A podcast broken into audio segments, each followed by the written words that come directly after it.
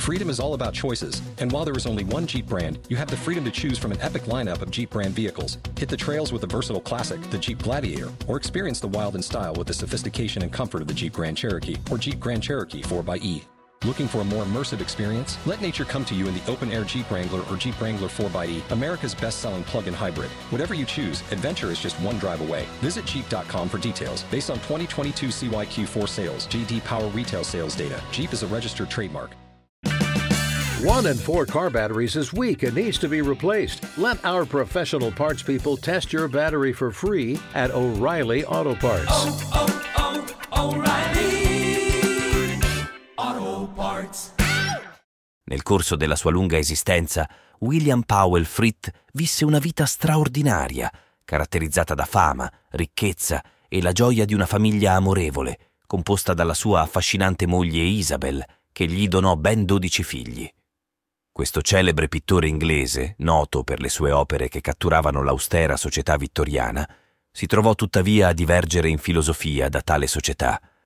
Per gran parte della sua vita, mantenne segretamente una seconda famiglia, una situazione complessa che sfidava la mente e la moralità. Frith ebbe anche 7 figli dalla sua amante Mary Alford, che abitava a soli 10 minuti di distanza dalla sua residenza principale. Quest'artista, icona dell'epoca vittoriana grazie alle sue opere, gestì con una determinazione sorprendente questa situazione delicata.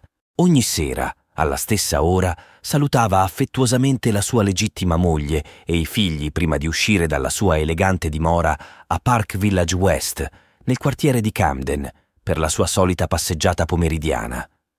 Almeno così sosteneva. In realtà si dirigeva direttamente dalla sua amante, che viveva a breve distanza, trascorrendo del tempo con la sua seconda famiglia. Questa doppia vita durò per ben 26 anni, completamente ignota alla sua famiglia ufficiale. Nonostante il suo doppio impegno familiare, Frith dimostrò un costante affetto per le sue donne e si rivelò un padre eccezionalmente presente per i suoi 19 figli, una rarità in quei tempi. Questi tratti di carattere sono testimoniati dalla figlia legittima, Jane Ellen, che affermò: «Nella nostra casa non ho memoria di un solo litigio o di atmosfere spiacevoli». Questi ricordi sono ulteriormente supportati da Joe Wall, un amico di lunga data, che condivide una divertente scena familiare a cui aveva avuto l'onore di assistere. I bambini avevano raccolto lumache nel giardino e con le mani sporche erano entrati nello studio di suo padre. Lo vedo ancora, giovane, agile e vibrante, apparentemente arrabbiato ma con un lampo di divertimento negli occhi e un sorriso represso. Correva verso di noi con tavolozza e pennello in mano per cacciarci fuori dal suo studio, mentre noi ci ritraevamo in una miscela di rispetto e gioia. L'ira svaniva rapidamente nel gioco. Nonostante i suoi segreti ben nascosti, Frith si distinse come nessun altro nel ritrarre il microcosmo della società vittoriana nei suoi dipinti. Nei suoi vasti quadri panoramici riusciva a riunire una vasta gamma di personaggi, dalle classi aristocratiche ai mendicanti, dai ladri alle cortigiane, alle famiglie borghesi. Una miscela che alcuni critici consideravano volgare e impropria. Tuttavia, il pubblico lo adorava, passando ore a scrutare i volti familiari e a scoprire gli innumerevoli dettagli umoristici disseminati nei suoi dipinti. William divenne rapidamente il pittore più celebre della sua generazione, non necessariamente il più talentuoso, ma sicuramente il meglio retribuito. Nel culmine della sua carriera, un'opera come Before Dinner at Boswell's Lodging, 1769, stabilì il record del prezzo più alto mai raggiunto per un quadro di un pittore vivente del suo periodo, in un'asta del 1875. Frith aveva una chiara comprensione dei suoi limiti e ammetteva apertamente le sue difficoltà con la temibile scienza della prospettiva. «So benissimo che non sono mai stato un grande artista, ma ho avuto molto successo», confessò nelle sue memorie. Questo successo era evidente quando le sue opere venivano esposte alla Royal Academy di Londra, di cui era diventato membro nel 1837. La folla era talmente tanta che era necessario schierare guardie e transenne per proteggere i suoi dipinti. Il suo segreto per tanto successo era semplice. Frith si cimentava in un quadro solo se era sicuro che avrebbe conquistato il pubblico, e in questo aveva un fiuto straordinario. Con due famiglie così numerose da mantenere non poteva permettersi errori. Mentre alcuni critici erano inclini a snobbare le sue opere, la regina Vittoria dimostrò un apprezzamento notevole per esse, contribuendo in modo significativo a elevare la reputazione di Frith.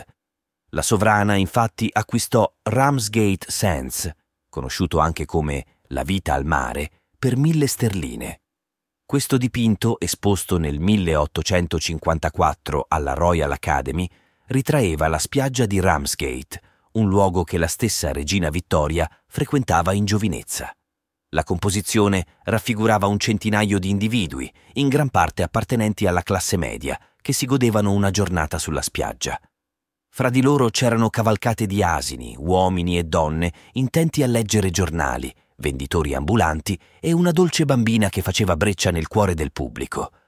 Questa bimba era nient'altro che la figlia del pittore, accompagnata da sua madre Isabel. Frith, infatti, non esitava a inserire membri della sua famiglia nei suoi dipinti e, oltre a se stesso, forse anche la sua amante. L'escursione giornaliera al mare rappresentava una novità senza precedenti per l'epoca, resa possibile grazie all'introduzione della nuova ferrovia che collegava Londra a Ramsgate a partire dal 1846. Nel 1863 la regina Vittoria incaricò Frith di creare un altro imponente dipinto in occasione del matrimonio di suo figlio, il principe di Galles, con Alexandra di Danimarca. Tale richiesta era un'opportunità impossibile da rifiutare, anche se il compenso pattuito, 3.000 sterline, era notevolmente inferiore alle aspettative del pittore. Naturalmente, la regina Vittoria stessa posò per questo quadro e durante il periodo in cui Frith si trovò a corte, la relazione fra l'artista e la sovrana si sviluppò in modo disteso, senza formalità e protocolli rigidi. Sua figlia Jane Ellen ricorda: superato il primo momento di formalità, la regina smise di comunicare attraverso terze persone, permettendo a mio padre di intrattenere conversazioni normali con lei. La regina si divertì con le sue storie e dimostrò un genuino interesse per tutto ciò che mio padre le raccontò. Mentre Frith, nei suoi grandi dipinti popolari, metteva in risalto il dinamismo, l'energia e l'entusiasmo per le nuove opportunità del capitalismo urbano, il suo amico Charles Dickens, 7 anni più anziano, si dedicava nella sua letteratura sull'altra faccia di Londra, quella vittoriana dei poveri e delle prostitute, denunciando le ingiustizie sociali. La profonda amicizia fra Frith e Dickens, che ebbe origine nel 1835, si consolidò ulteriormente nel 1841, quando lo scrittore gli commissionò la creazione di 2 dipinti ispirati alle sue opere letterarie. Nel 1858, molti anni dopo, William ritrasse Dickens in un quadro, raffigurandolo all'apice della fama e pienamente consapevole della sua notorietà, come scrisse William nelle sue memorie.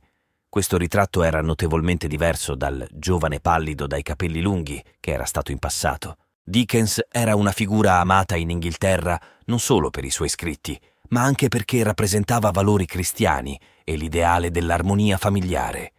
Nessuno avrebbe immaginato che lui, proprio come il suo amico Frith, nascondesse un segreto oscuro. Da un po' di tempo circolavano voci a Londra riguardo a una relazione extraconiugale con Ellen Ternan, un'attrice di 18 anni, mentre Dickens ne aveva 45. Lo scrittore, conscio delle potenziali conseguenze di uno scandalo, agì per porre fine ai pettegolezzi facendo trasferire la donna in una località vicina a Londra sotto un nome fittizio, continuando a frequentarla segretamente per altri 13 anni. Nel frattempo, nel 1858, Dickens si separò dalla moglie, pubblicando un annuncio sui giornali dove, con dubbio tatto, la accusava di non aver saputo occuparsi adeguatamente dei figli e della famiglia, una mossa per liberarsi di lei. Isabel, la moglie di Frith, che era amica e confidente della moglie di Dickens, da allora bandì lo scrittore dalla loro casa. Tuttavia la povera Isabel non sapeva che la sua famiglia sarebbe stata coinvolta nello stesso tormento in seguito. Frith realizzò una serie di altri quadri panoramici, fra cui Il giorno del Derby nel 1858, La ferrovia nel 1862, Il Salon d'Or nel 1871 e Visita privata presso la Royal Academy nel 1881. Tutti questi lavori furono inizialmente accolti con successo e con grande partecipazione da parte del pubblico. Tuttavia, da un certo punto in poi, qualcosa cambiò e i suoi ammiratori cominciarono a voltargli le spalle. Sicuramente questo cambiamento fu influenzato dallo scandalo scoppiato alla morte della sua prima moglie nel 1880, quando Frith, appena un mese dopo la sua scomparsa, si risposò con Mary, portandola nella sua casa insieme ai figli che aveva avuto da lei, i quali venivano ufficialmente riconosciuti come figliastri. Questo evento fece emergere i dettagli della relazione clandestina, che era durata ben 26 anni, e svelò i trucchi che William aveva utilizzato per mantenere la sua seconda famiglia nascosta. Isabel, ormai da tempo, aveva compreso la situazione, avendo un giorno sorpreso il marito mentre imbucava una lettera, credendo che fosse a Brighton per lavoro. In quella lettera, indirizzata proprio a lei, il marito raccontava il tempo piacevolmente trascorso in quella località, un rivelatore momento di verità. Per i figli fu un vero e proprio trauma e alcuni di loro, indignati, decisero di lasciare la casa di famiglia. La reazione di Frith di fronte a questa difficile situazione fu unica. Continuò a lavorare instancabilmente. Non si dedicò più alla creazione di grandi opere, ma si concentrò su dipinti di dimensioni più contenute che ritraevano scene di vita familiare, molto apprezzate dal pubblico, e in parallelo iniziò a vendere stampe tratte dai suoi quadri più celebri. Si avventurò persino nel mondo del nudo femminile, come evidenziato da opere come Dopo il bagno, un genere che non aveva mai osato esplorare in gioventù. Frith pubblicò anche 2 autobiografie, nel 1887 e 88, che vennero apprezzate per il loro stile vivace e per i numerosi aneddoti sulla sua vita. Si narra che, negli ultimi anni, amasse sedersi in giardino con gli amici, gustando un sigaro o assistendo a partite di bocce. Ormai da tempo aveva adottato uno stile di vita semplice e alla sua morte, nel 1909, a 90 anni, 14 anni dopo la scomparsa della sua seconda moglie, lasciò ai suoi figli legittimi solo un quadro ciascuno e poco più in eredità.